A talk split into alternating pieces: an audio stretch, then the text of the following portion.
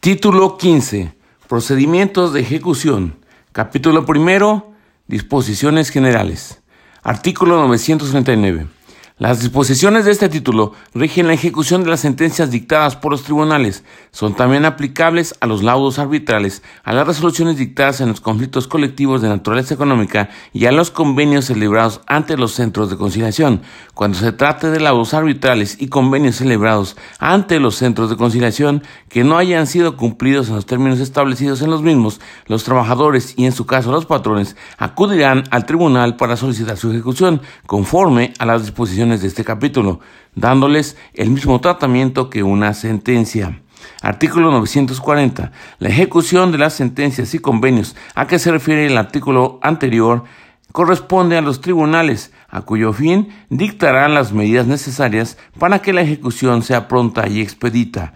941. Cuando la sentencia deba ser ejecutada por otro tribunal, se le dirigirá exhorto con las inserciones necesarias, facultándolo para hacer uso de los medios de apremio y dictar las medidas conducentes en caso de oposición a la diligencia de ejecución. Cuando la sentencia deba ser ejecutada por otro tribunal, se le dirigirá exhorto con las inserciones necesarias, facultándolo para hacer uso de los medios de apremio y dictar las medidas conducentes en caso de oposición a la diligencia de ejecución. El tribunal exhortado no podrá conocer de las excepciones que opongan las partes. 942. El tribunal exhortado no podrá conocer de las excepciones que opongan las partes. Artículo 943. Si al cumplimentar un exhorto se opone algún tercero que no hubiese sido oído por el tribunal exhortante, se suspenderá la cumplimentación del exhorto, previa fianza que otorgue para garantizar el monto y la cantidad por la que se despachó ejecución y de los daños y perjuicios que puedan causarse. Otorgada la fianza, se devolverá el exhorto al tribunal exhortante. Artículo 944. Los gastos que se originen en la ejecución de las sentencias serán a cargo de la parte que no cumpla. Los gastos que se originen en la ejecución de las sentencias serán a cargo de la parte que no cumpla. 945. Las sentencias deben cumplirse dentro de los 15 días siguientes al día en que surta efectos la notificación.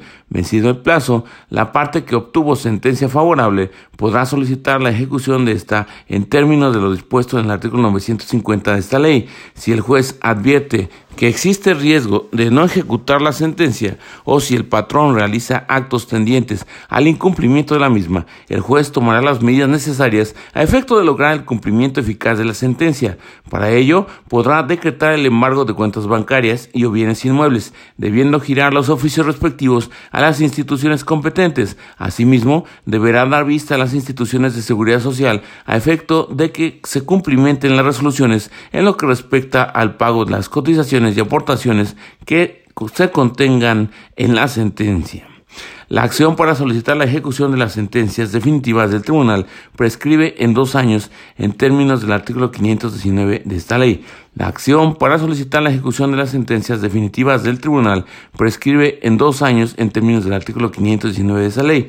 La prescripción correrá a partir del día siguiente al en que hubiese notificado la sentencia tribunal a las partes y solo se interrumpe en los casos siguientes. A. Por la presentación de la solicitud de ejecución debidamente requisitada, mediante la cual la parte que obtuvo sentencia favorable solicite al juez dicte el auto de requerimiento y embargo correspondiente, o bien que abra el incidente de liquidación. Y B cuando alguna de las partes interponga el medio de impugnación correspondiente. Independientemente de lo anterior, las partes pueden convenir en las modalidades de su cumplimiento. La prescripción correrá a partir del día siguiente al en que hubiese notificado la sentencia del tribunal a las partes y solo se interrumpe en los casos siguientes. A. Por la presentación de la solicitud de ejecución debidamente requisitada, mediante la cual la parte que obtuvo sentencia favorable solicita al juez dicte el auto de requerimiento y embargo correspondiente, o bien que abra el incidente de liquidación y B cuando alguna de las partes interponga el medio de impugnación correspondiente. Independientemente de lo anterior, las partes pueden convenir en las modalidades de su cumplimiento. 946. La ejecución deberá despacharse para el cumplimiento de un derecho o el pago de cantidad líquida, expresamente señalados en la sentencia o convenio a ejecutar, entendiéndose por este la cuantificada en estas. La ejecución deberá despacharse para el cumplimiento de un derecho o el pago de cantidad líquida, expresamente señalados en la sentencia o convenio a ejecutar, entendiéndose por esta la cuantificada en estas. 947. Si el patrón se negare a someter sus diferencias a juicio o aceptar la sentencia pronunciada, el tribunal 1 dará por terminada la relación de trabajo. 2. Condenará a indemnizar al trabajador con el importe de tres meses de salario. 3. Procederá a fijar la responsabilidad que resulte al patrón eh, del conflicto de conformidad con lo dispuesto en el artículo 50, fracciones 1 y 2. Y 4. Además, condenará al pago de los salarios vencidos e intereses, en su caso, conforme a lo establecido en el artículo 48, así como al pago de la prima de antigüedad en términos del artículo 162. Las disposiciones contenidas en este artículo no son aplicables en los casos de las acciones consignadas en el artículo 123, fracción 22, apartado A de la Constitución. Si el patrón se negara a someter sus diferencias a juicio o a aceptar la sentencia pronunciada, el tribunal 1 dará por terminada la relación de trabajo. 2. Condenará a indemnizar al trabajador con el importe de tres meses de salario. 3. Procederá a fijar la responsabilidad que resulta al patrón del conflicto de conformidad con lo dispuesto en el artículo 50, fracciones 1 y 2. Y 4. Además, condenará al pago de los salarios vencidos e intereses, en su caso, conforme a lo establecido en el artículo 48, así como al pago de la prima de antigüedad en los términos del artículo 162. Las disposiciones contenidas en este artículo no son aplicables en los casos de las acciones consignadas en el artículo 123, fracción 22, apartado A de la Constitución. Artículo 948. Si la negativa a aceptar la sentencia pronunciada por el tribunal fuere de los trabajadores, se dará por terminada la relación de trabajo de conformidad con lo dispuesto en el artículo 519, fracción tercera, último párrafo de esta ley. 948. Si la negativa a aceptar la sentencia pronunciada por el tribunal fuera de los trabajadores, se dará por terminada la relación de trabajo de conformidad con lo dispuesto por el artículo 519, fracción tercera, último párrafo de esta ley. 949.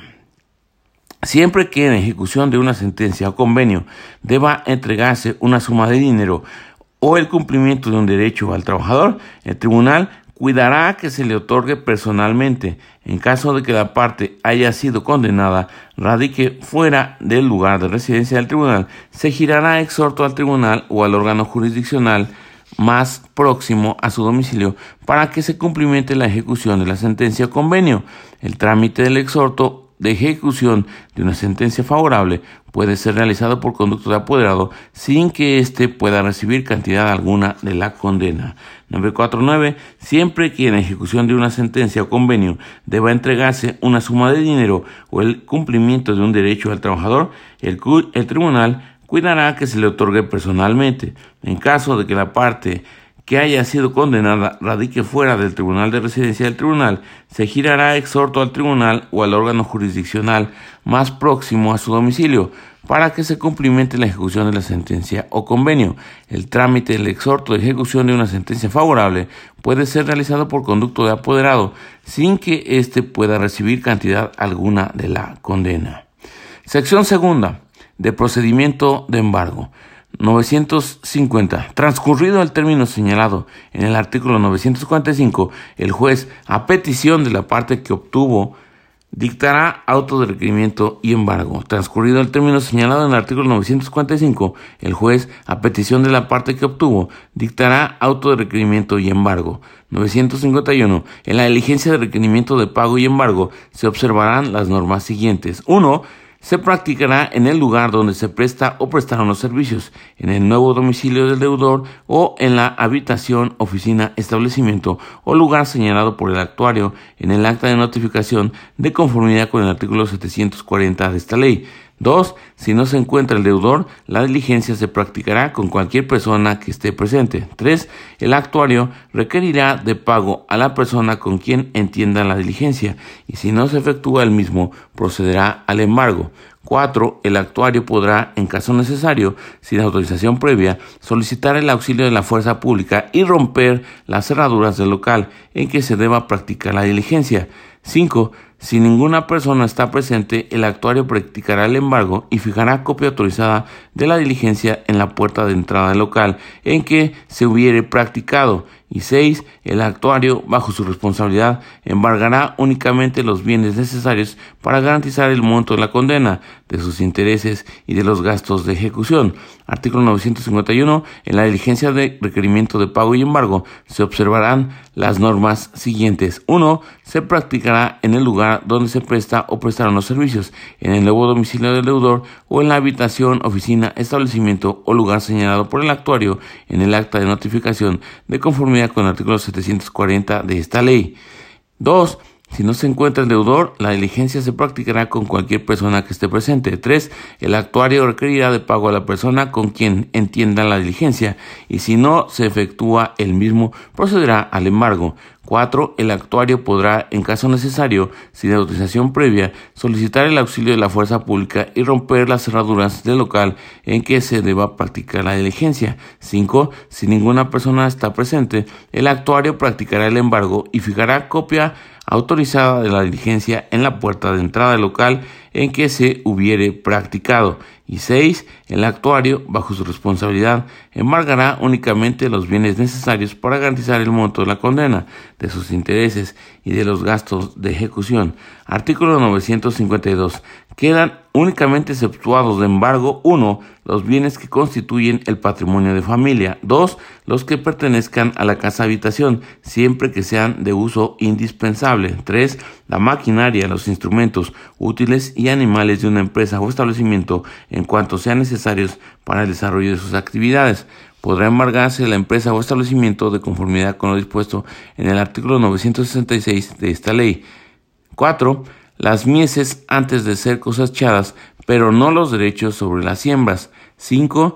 Las armas y, caballos de los, militares en servicio activo, indispensables para este de conformidad con las leyes. 6. El derecho de su fruto, pero no los frutos de éste. 7. Los derechos de uso y de habitación. Y 8. Las servidumbres, a no ser que se embargue el fondo a cuyo favor estén constituidas. 952 quedan únicamente exceptuados de embargo 1. Los bienes que constituyen el patrimonio de familia. 2. Los que pertenezcan a la casa habitación, siempre que sean de uso indispensable. 3. La maquinaria, los instrumentos útiles y animales de una empresa o establecimiento en cuanto sean necesarios para el desarrollo de sus actividades. Podrá embargarse la empresa o establecimiento de conformidad con lo dispuesto en el artículo 966 de esta ley. 4. Las mieses antes de ser cosechadas, pero no los derechos sobre las siembras. 5. Las armas y caballos de los militares en servicio activo, indispensables para este, de conformidad con las leyes. 6. El derecho de su fruto, pero no los frutos de este. 7. Los derechos de uso y de habitación. Y 8. Las servidumbres a no ser que se embargue el fondo a cuyo favor estén constituidas. 953. Las diligencias de embargo no pueden suspenderse. El actuario resolverá las cuestiones que se susciten. Las diligencias de embargo no pueden suspenderse. El actuario resolverá las cuestiones que se susciten. 954. El actuario, tomando en consideración lo que expongan las partes, determinará los bienes que deban ser objeto de embargo prefiriendo los que sean de más fácil realización. El actuario, tomando en consideración lo que expongan las partes, determinará los bienes que deban ser objeto de embargo, prefiriendo los que sean de más fácil realización. 955. Cuando el embargo deba recaer en bienes que se encuentren fuera del lugar donde se practique la diligencia, la parte que obtuvo sentencia favorable deberá manifestar al actuario el local en que se encuentran y previa identificación de los bienes practicará el embargo. Cuando el embargo deba recaer en bienes que se encuentren fuera del lugar donde se practique la diligencia, la parte que obtuvo sentencia favorable deberá manifestar al actuario el local en que se encuentran y previa identificación de los bienes practicará el embargo. Artículo 956. Si los bienes embargados fuesen dinero o créditos realizables en el acto, el actuario trabará embargo y los pondrá a disposición del tribunal, quien deberá resolver de inmediato sobre el pago del actor. Si los bienes embargados fuesen dinero o créditos realizables en el acto, el actuario trabará embargo y los pondrá a disposición del tribunal, quien deberá resolver de inmediato sobre el pago del actor. 957. Si los bienes embargados son muebles, se pondrán en depósito de una persona que bajo su responsabilidad designe la parte que obtuvo sentencia favorable. El depositario deberá exhibir identificación oficial para que se agregue copia de la misma a los autos, otorgar las generales exigidas a los testigos, proporcionar domicilios de guarda y custodia en que quedarán los bienes embargados dentro de la jurisdicción del tribunal, protestar el fiel desempeño de su cargo y manifestarse sabedor de las penas en que incurren los depositarios infieles. La parte que obtuvo podrá solicitar el cambio del depositario. Si los bienes embargados son muebles, se pondrán en depósito de la persona que bajo su responsabilidad designe la parte que obtuvo sentencia favorable. El depositario deberá exhibir identificación oficial para que se agregue copia del mismo a los autos, otorgar las generales exigidas a los testigos, proporcionar domicilio de guarda y custodia en que quedarán los bienes embarcados dentro de la jurisdicción del tribunal, protestar el fiel desempeño de su cargo y manifestar sabedor de las penas en que incurren los depositarios infieles. La parte que obtuvo podrá solicitar el cambio de depositario. 958. Si los bienes embargados son cuentas bancarias, valores, créditos, frutos o productos, se notificará al banco, institución de valores, deudor o inquilino que el importe del pago lo ponga a disposición del tribunal apercibido de doble pago en caso de desobediencia. Si los bienes embargados son cuentas bancarias, valores, créditos, frutos o productos, se notificará al banco, institución de valores, deudor o inquilino, que el importe del pago lo ponga a disposición del tribunal. Ha percibido de doble pago en caso de desobediencia. 959. El actuario requerirá al demandado a fin de que le exhiba los documentos y contratos respectivos para que en el acta conste y dé de las condiciones estipuladas en los mismos. El actuario requerirá al demandado a fin de que le exhiba los documentos y contratos respectivos para que en el acta conste y dé de las condiciones estipuladas en los mismos. 960. Si llega a asegurarse un título de crédito, se designará un depositario que lo conserve en guarda quien estará obligado a hacer todo lo necesario para que no se altere ni menoscabe el derecho que el título representa y a intentar todas las acciones y los recursos que la ley concede para hacer efectivo el crédito, quedando sujeto además a las obligaciones que impongan las leyes a los depositarios. Si llega a asegurarse de un título de crédito, se designará un depositario que lo conserve en guarda quien estará obligado a hacer todo lo necesario para que no se altere ni menos cabe el derecho que el título represente y a intentar todas las acciones y los recursos que la ley concede para hacer efectivo el crédito, quedando sujeto además a las obligaciones que impongan las leyes a los depositarios. 961. Si el crédito fuese litigioso, se notificará el embargo a la autoridad que conozca del juicio respectivo y el nombre del depositario a fin de que éste pueda desempeñar las obligaciones que le imponen la parte, en la parte final del artículo anterior. Si el crédito fuese litigioso, se notificará el embargo a la autoridad que conozca el juicio respectivo y el nombre del depositario, a fin de que éste pueda desempeñar las obligaciones que le impone la parte final del artículo anterior. 962. Si los bienes embargados fueran inmuebles, el tribunal, bajo su responsabilidad, ordenará dentro de las 24 horas siguientes la inscripción en el registro público de la propiedad. Si los bienes embargados fueren inmuebles, el tribunal, bajo su responsabilidad, ordenará dentro de las 24 horas siguientes la inscripción del, en el registro público de la propiedad. 963. Si el embargo recae en finca urbana y sus productos o sobre esto solamente, el depositario tendrá el carácter de administrador con las facultades y obligaciones siguientes. Uno podrá celebrar contratos de arrendamiento conforme a estas condiciones por tiempo voluntario para ambas partes. El importe de la renta no podrá ser menor al fijado en el importe en el último contrato.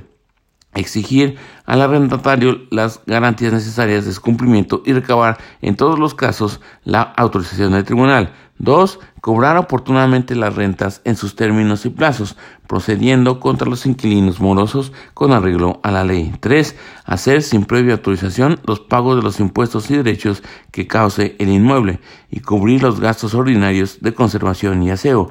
4. Presentar a la oficina correspondiente las manifestaciones y declaraciones que la ley de la materia previene. 5. Presentar para su autorización al tribunal los presupuestos para hacer los gastos de reparación o de construcción. 6. Pagar previa autorización del tribunal los gravámenes que reporta la finca.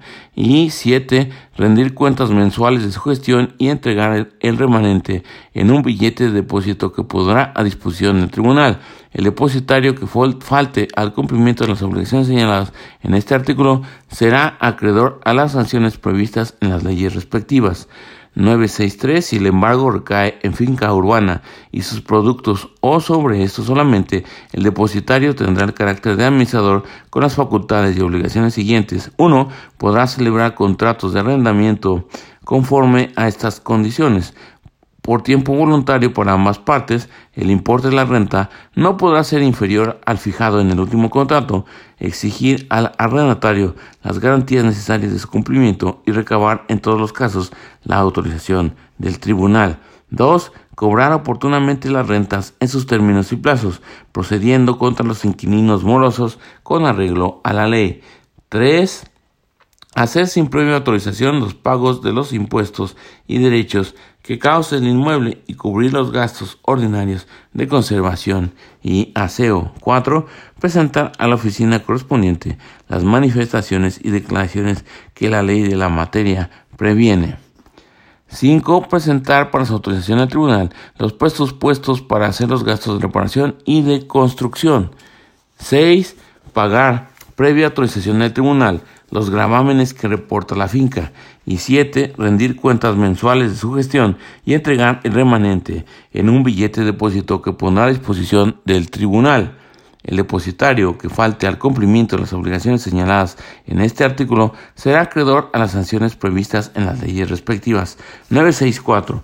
Si el embargo recae en una empresa o establecimiento, se observarán las normas siguientes. 1. El depositario será interventor con cargo a la caja, estando obligado a A. Vigilar la contabilidad. B. Administrar el manejo de la negociación o empresa y las operaciones que en ella se practiquen, a fin de que produzcan el mejor rendimiento posible y los demás actos inherentes a su cargo. 2. Si el depositario considera que la administración no se hace convenientemente o que pueda perjudicar los derechos del embargante, lo podrá en conocimiento del juez para que éste, oyendo a las partes y al interventor en una audiencia, resuelva lo que estime conveniente.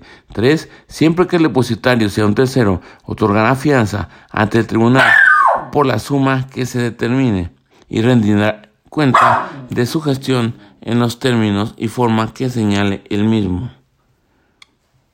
4. Una vez designado el interventor con cargo a la caja, el tribunal, dentro de los tres días siguientes, comunicará la designación a la Comisión Nacional Bancaria y de Valores, Instituto Mexicano del Seguro Social, Instituto del Fondo Nacional de la Vivienda para los Trabajadores u homólogos, a la Administración de Fondos para el Retiro correspondiente al sistema de administración tributaria, así como a los deudores y acreedores cuyo domicilio proporcione el patrón embargado. Y 5. El embargado, dentro de los tres días siguientes, exhibirá al tribunal la documentación e información necesaria que deba ser del conocimiento del interventor con cargo a la caja. Si el embargo recae en una empresa o establecimiento, se observarán las normas siguientes. 1. El depositario será interventor con cargo a la caja, estando obligado a A. Vigilar la contabilidad. B. Administrar el manejo de la negociación o empresa y las operaciones que en ella se practiquen, a fin de que produzcan el mejor rendimiento posible y los demás actos inherentes a su cargo. 2. Si el depositario considera que la administración no se hace convenientemente o que puede perjudicar los derechos del embargante, lo pondrá en conocimiento del juez para que éste, oyendo a las partes y al interventor en una audiencia, resuelva lo que estime conveniente. 3. Siempre que el depositario sea un tercero, otorgará fianza ante el tribunal por la suma que se termine y rendirá cuenta de su gestión en los términos y forma que señale el mismo. Una vez designado el interventor con cargo a la caja, el tribunal, dentro de los tres días siguientes, comunicará la designación a la Comisión Nacional Bancaria y de Valores, Instituto Mexicano de Seguro Social, Instituto del Fondo Nacional de la Vivienda para los Trabajadores u homólogos a la administración de fondos retiro correspondiente al sistema de administración tributaria, así como los deudores y acreedores cuyo domicilio proporcione el patrón embargado. Y cinco, el embargado, dentro de los tres días siguientes, exhibirá al tribunal la documentación e información necesaria que deba ser de conocimiento del interventor con cargo a la caja. Artículo 965. El actor puede pedir la ampliación del embargo, uno, cuando no basten los bienes embargados para cubrir las cantidades por las que se despachó ejecución, después de rendido el amargo de los mismos, y dos, cuando se promueva una tercería y se haya dictado auto administratorio. El tribunal podrá decretar la ampliación si, a su juicio, concurren las circunstancias a que se refieren las fracciones anteriores, sin ponerlo en conocimiento del demandado. El actor puede pedir la ampliación del embargo. Uno, cuando no basten los bienes embargados para cubrir las cantidades por las que se despachó ejecución después de rendido el avalúo de los mismos. Y dos, cuando se promueva una tercería o se haya dictado auto admisorio. El tribunal podrá decretar la ampliación si a su juicio concurren las circunstancias a que se refieren las fracciones anteriores, sin ponerlo en conocimiento del demandado. Artículo 966. Cuando se practiquen varios embargos sobre los mismos bienes, se conservarán las normas siguientes. 1. Si se practica en ejecución de créditos de trabajo, se pagará en orden sucesivo de los embargos, salvo el caso de preferencia de derechos. 2. El embargo practicado en ejecución de un crédito de trabajo, aun cuando sea posterior, es preferente sobre los practicados por autoridades distintas al tribunal, siempre que dicho embargo se practique antes de que quede fincado el remate. Cuando el tribunal tenga conocimiento de la existencia de un embargo, hará saber a la autoridad que lo practicó que los bienes embargados quedan afectos al pago preferente del crédito de trabajo y continuará los procedimientos de ejecución hasta efectuar el pago. El saldo líquido que resulte después de hacer el pago se pondrá a disposición de la autoridad que hubiere practicado el embargo.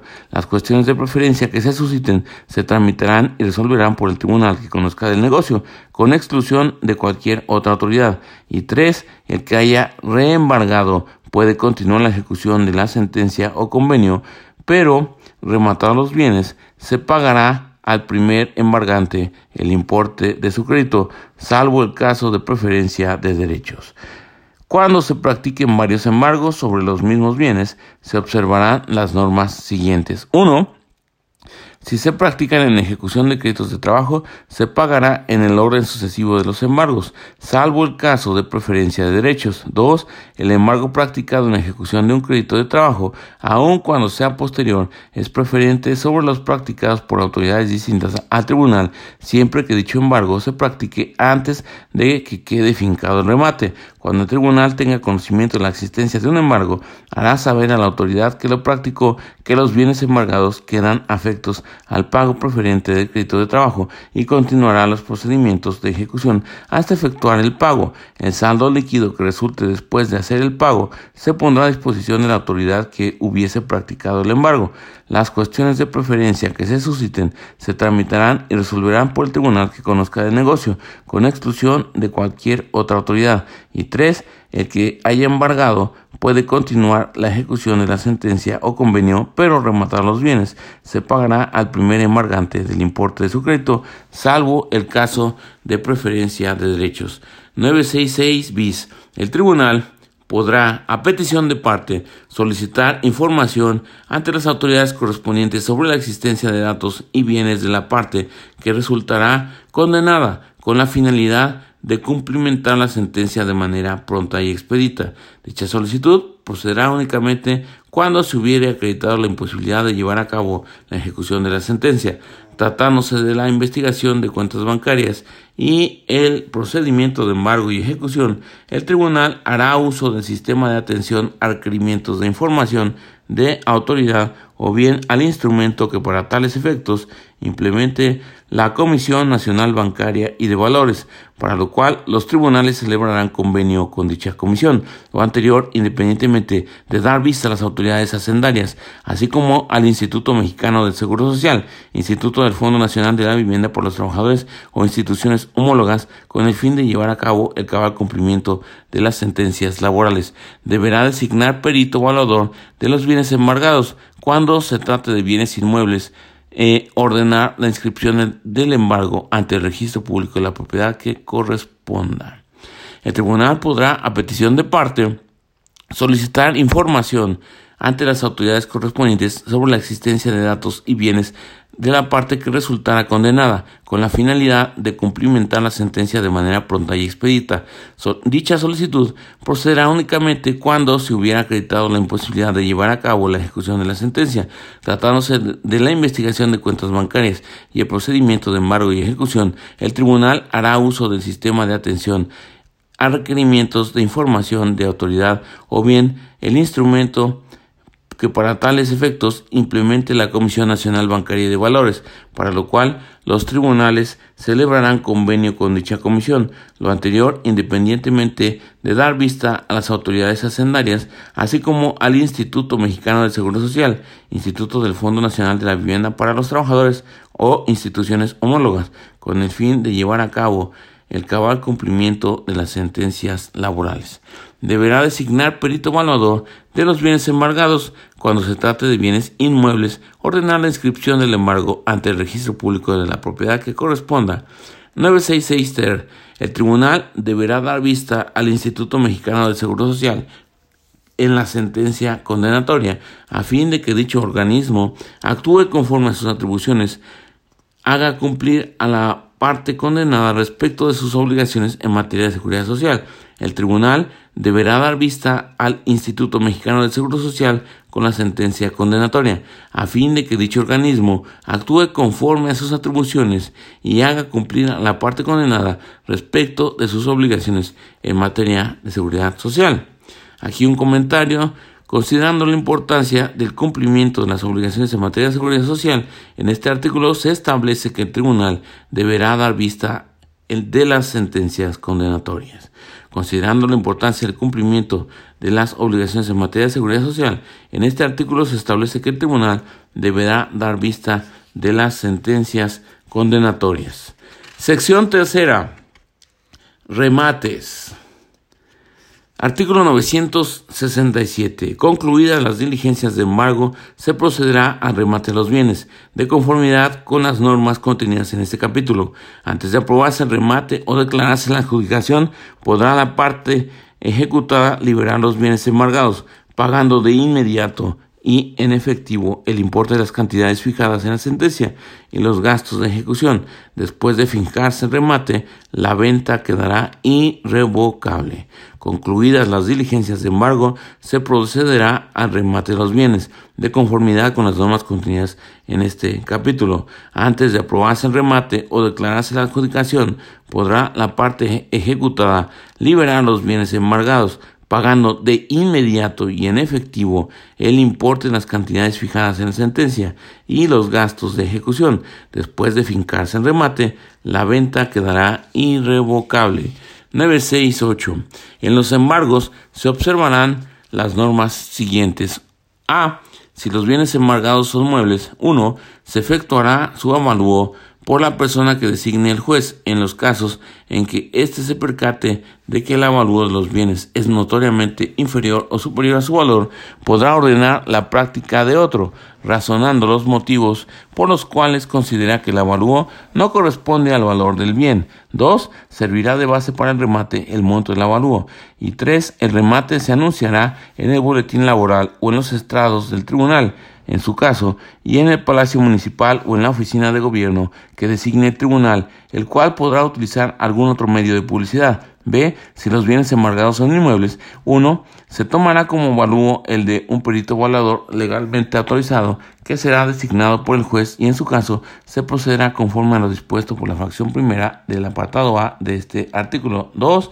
El embargante exhibirá certificado de gravámenes expedido por el registro público de la propiedad de 10 años anteriores a la fecha en que ordenó el remate. Si en autos obrare otro certificado ya, se pedirá el registro solo en relativo al periodo o periodos que aquel no abarque. Y 3. El proveído que ordene el remate se publicará por una sola vez eh, con anticipación de 10 días a la fecha del remate en el boletín y en los estados del tribunal. Además, de manera potestativa, utilizará algún otro medio de publicidad en su caso y se fijará por una sola vez en la tesorería de cada entidad federativa y en el periódico de mayor circulación del lugar en que se encuentren ubicados los bienes convocando postores. Se citará personalmente con una anticipación de 10 días a los acreedores que aparezcan en el certificado de gramámenes, así como al poseedor del bien inmueble, a efecto de que haga valer sus derechos.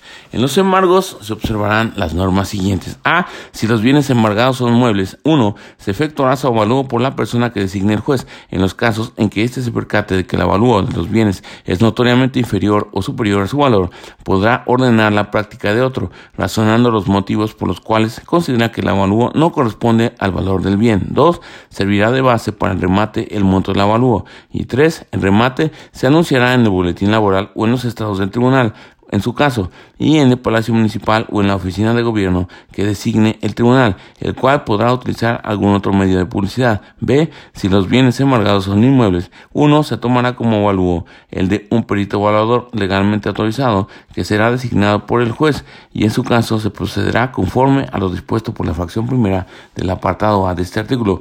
El embargante exhibirá certificado de gravámenes expedido por el registro público de la propiedad de 10 años anteriores a la fecha en que ordenó el remate. Si en autos obrare ya otro certificado, se pedirá registro solo en relativo al periodo o periodos que aquel no abarque. Y 3.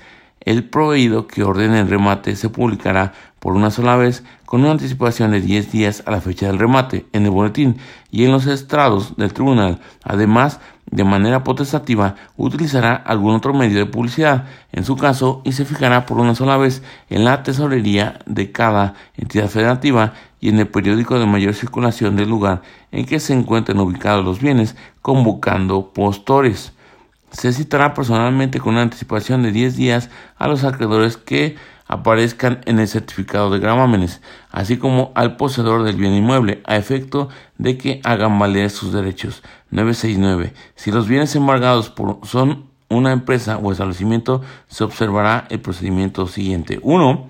Se efectuará un avalúo por perito que se solicitará por el tribunal al Banco del Ahorro Nacional y Servicios Financieros, BANSEFI, u homólogo u alguna otra institución oficial. 2. Servirá de base para el remate el monto del avalúo. 3. Es aplicable a lo dispuesto en la fracción tercera del apartado A del artículo anterior referente a muebles. Y 4. Si la empresa o establecimiento se integra con bienes inmuebles, se recabará el certificado de gravámenes a que se refiere la fracción segunda del apartado B del artículo anterior. Si los bienes embargados son una empresa o establecimiento, se observará el procedimiento siguiente. 1. Se efectuará un avalúo por perito que se solicitará eh, por el tribunal al Banco del Ahorro Nacional y Servicios Financieros, BANSEFI, u homólogo, o a alguna otra institución oficial. 2. Servirá de base para el remate el monto del avalúo. 3. Es aplicable lo dispuesto en la fracción tercera del apartado A del artículo anterior referente a muebles. Y 4. Si la empresa o establecimiento se integra con bienes inmuebles, se recabará el certificado de gravámenes a que se refiere la fracción 2 del apartado B del artículo anterior. Artículo 970.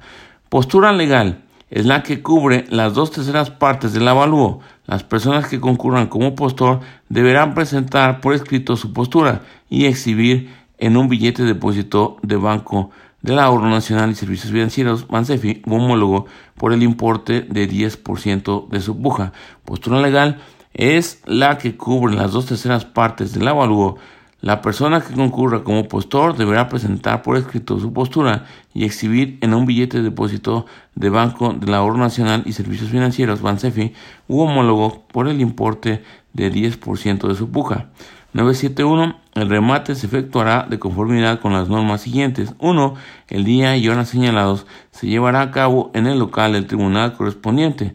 2. Será llevado a cabo por el juez quien lo declarará abierto. 3. El juez concederá un término de espera que no podrá ser mayor de media hora para recibir posturas. Transcurrido este, no se admitirán nuevos postores, salvo que sea el actor o el propio embargado.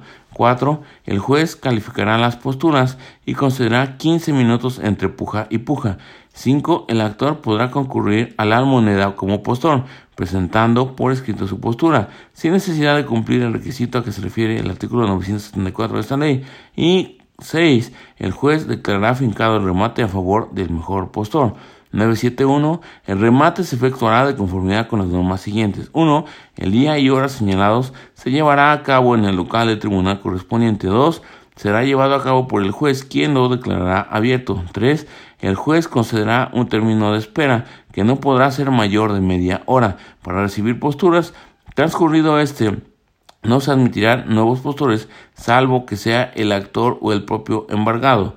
4. El juez calificará las posturas y concederá 15 minutos entre puja y puja. 5. El actor podrá concurrir a la almoneda como postor, presentando por escrito su postura, sin necesidad de cumplir el requisito a que se refiere el artículo 974 de esta ley. Y 6. El juez declarará fincado el remate a favor del mejor postor. 972. La diligencia de remate no puede suspenderse. El tribunal resolverá de inmediato las cuestiones que planteen las partes interesadas. La diligencia de remate no puede suspenderse. El tribunal resolverá de inmediato las cuestiones que planteen las partes interesadas.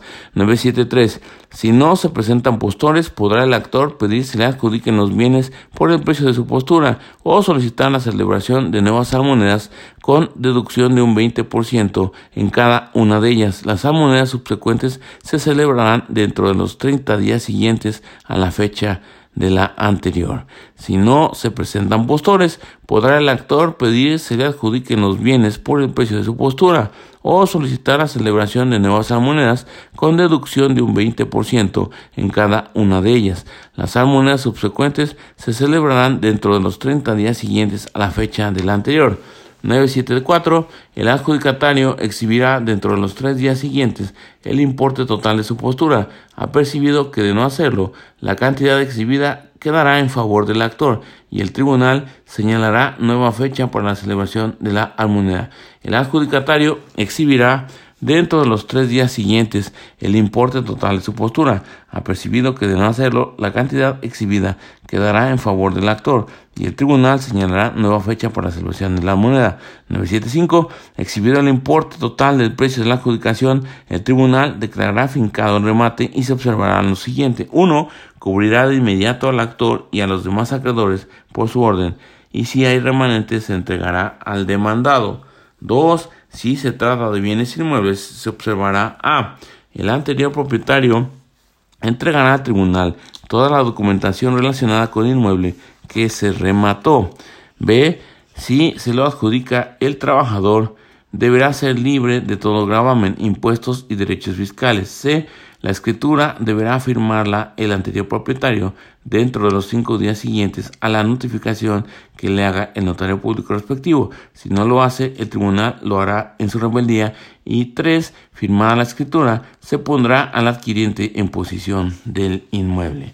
Exhibido el importe total del precio de la adjudicación, el tribunal declarará fincado el remate y se observará lo siguiente. Uno, cubrirá de inmediato al actor y a los demás acreedores por su orden y si hay remanente se entregará al demandado. 2. Si se trata de bienes inmuebles se observará A. El anterior propietario entregará al tribunal toda la documentación relacionada con el inmueble que se remató. B. Si se le adjudica al trabajador, deberá ser libre de todo gravamen, impuestos y derechos fiscales. C. La escritura deberá firmarla el anterior propietario dentro de los cinco días siguientes a la notificación que le haga el notario público respectivo. Si no lo hace, el tribunal lo hará en su rebeldía. Y tres, firmada la escritura, se pondrá al adquiriente en posesión del inmueble. Capítulo 2. Procedimiento de las tercerías y preferencias de crédito. Sección primera de las tercerías. 976. Las tercerías pueden ser excluyentes de dominio o de preferencia. Las tercerías pueden ser excluyentes de dominio o de preferencia. Las primeras tienen por objeto conseguir el levantamiento del embargo practicado en bienes de propiedad de terceros. Las segundas obtener que se pague preferentemente un crédito con el producto de los bienes embargados. Las tercerías pueden ser excluyentes de dominio o de preferencia. Las primeras tienen por objeto conseguir el levantamiento del embargo practicado en bienes de propiedad de de terceros. Las segundas, obtener que se pague preferentemente un crédito con el producto de los bienes embargados. 977. Las tercerías se tramitarán y resolverán por el tribunal que conozca del juicio principal, sustanciándose en forma incidental, conforme a las normas siguientes. 1. La tercería se pondrá por escrito eh, acompañando el título en que se funde y las pruebas pertinentes. Si no se cumplen los requisitos anteriores, se desechará de plano. 2. El tribunal ordenará se tramite la tercería por cuerda separada y citará a las partes a una audiencia dentro de los 10 días siguientes en la que se les oirá y después de desahogadas las pruebas dictará resolución. En cuanto al ofrecimiento, admisión y desahogo de las pruebas, se observará lo dispuesto en los capítulos 12, 17 y 18 del título 14 de esta ley. 4. Las tercerías no suspenden la tramitación del procedimiento. La tercería excluyente de dominio suspende únicamente el acto de remate. La de preferencia el pago de crédito. Y cinco, si se declara procedente la tercería, el tribunal ordenará el levantamiento del embargo y en su caso ordenará se pague el crédito declarado preferente. Las tercerías se tramitarán y resolverán por el tribunal que conozca del juicio principal, sustanciándose en forma incidental, conforme a las normas siguientes. 1. La tercería se interpondrá por escrito, acompañando el título en que se funde y las pruebas pertinentes. Si no se cumplen los requisitos anteriores, se desechará de plano. 2 el tribunal ordenará se tramite la tercería por cuerda separada y citará a las partes a una audiencia dentro de los 10 días siguientes, en la que se les oirá y después de desahogadas las pruebas dictará resolución. 3. En cuanto al ofrecimiento, admisión y desahogo de las pruebas, se observará lo dispuesto en los capítulos 12, 17 y 18 del título 14 de esta ley. 4. Las tercerías no suspenden la tramitación del procedimiento. La tercería excluyente de dominio suspende únicamente el acto de remate, la de preferencia el pago del crédito. Las tercerías no suspenden la tramitación del procedimiento. La tercería excluyente de dominio suspende únicamente el acto de remate, la de preferencia el pago del crédito. Y 5. Si se declara procedente la tercería, el tribunal ordenará el levantamiento del embargo y en su caso ordenará se pague el crédito declarado preferente. Si se declara procedente la tercería, el tribunal ordenará el levantamiento del embargo y en su caso ordenará se pague el crédito declarado preferente. 978. El tercerista podrá presentar la demanda ante la autoridad exhortada que practicó el embargo, debiendo designar domicilio en el lugar de residencia del tribunal exhortante dentro del término de cinco días a la fecha en que se practicó o tuvo conocimiento del mismo, debiendo señalar domicilio dentro de la jurisdicción del exhortante. Si no hace la designación, todas las notificaciones se le harán por boletín o por estrados. La autoridad exhortada, al devolver el exhorto, remitirá la demanda de tercería dentro del término de tres días a la fecha en que se haya practicado el embargo. El tercerista podrá presentar la demanda ante la autoridad exhortada que practicó el embargo, debiendo designar domicilio en el lugar de residencia del tribunal exhortante dentro del término de cinco días a la fecha en que se practicó o tuvo conocimiento del mismo, debiendo señalar domicilio dentro de la jurisdicción del exhortante. Si no lo hace, la designación eh, Todas las notificaciones se leerán por boletín o por estados. La autoridad exhortada, al devolver el exhorto, remitirá la demanda de tercería dentro del término de tres días a la fecha en que se haya practicado el embargo. Sección segunda de la preferencia de créditos. Artículo 979. Cuando exista un conflicto individual o colectivo, los trabajadores podrán solicitar al tribunal, para los efectos del artículo 113, que prevenga la autoridad jurisdiccional o administrativa ante la que se tramiten juicios en los que se pretende hacer efectivos créditos contra el patrón para que, antes de llevar a cabo el remate o la adjudicación de los bienes embargados, les notifique para garantizar el derecho preferente que la ley les concede en dicha disposición. Una vez tramitada la tercería excluyente de preferencia correspondiente y determinado el monto del mismo, eh, si resultan insuficientes los bienes embargados para cubrir los créditos de todos los trabajadores, se harán a prorata, dejando a salvo sus derechos.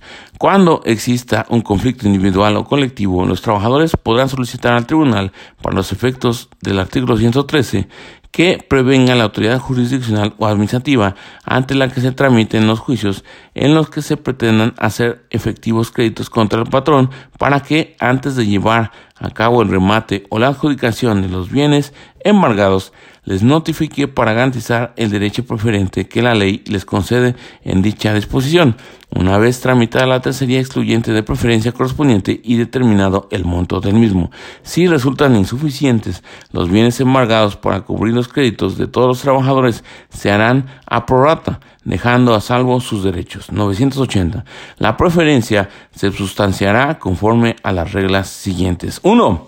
La preferencia deberá solicitarse por el trabajador ante el tribunal en que tramite el conflicto en que sea parte, indicando específicamente cuáles son las autoridades ante quienes se sustancian juicios en los que puedan adjudicar o rematar bienes del patrón, acompañando copias suficientes de su petición para correr traslado a las partes contenientes en los juicios de referencia. 2. Si el juicio se tramita ante la autoridad judicial, el tribunal la provendrá haciéndole saber que los bienes embargados están al pago preferente del crédito laboral y que por lo tanto antes de rematar o adjudicar los bienes del patrón deberá notificar al trabajador a fin de que comparezca a deducir sus derechos. Y tres, tratándose de créditos fiscales, cuotas que se adeuden al Instituto Mexicano de Seguro Social o aportación al Instituto del Fondo Nacional de la Vivienda por los trabajadores, bastará con que el tribunal remita eh, oficio a la autoridad que corresponda indicándole la existencia de juicios laborales cuyas prestaciones están pendientes de cubrirse para que antes de adjudicar o rematar los bienes del patrón se proceda conforme al artículo anterior. Repetimos. 980. La preferencia se sustanciará conforme a las reglas siguientes. 1. La preferencia deberá solicitarse por el trabajador ante el tribunal en que tramite el conflicto en que sea parte, indicando específicamente cuáles son las autoridades ante quienes se sustancian juicios en los que puedan adjudicar o rematar bienes del patrón, acompañando copias suficientes de su petición para correr traslado a las partes contendientes en los juicios de referencia. 2.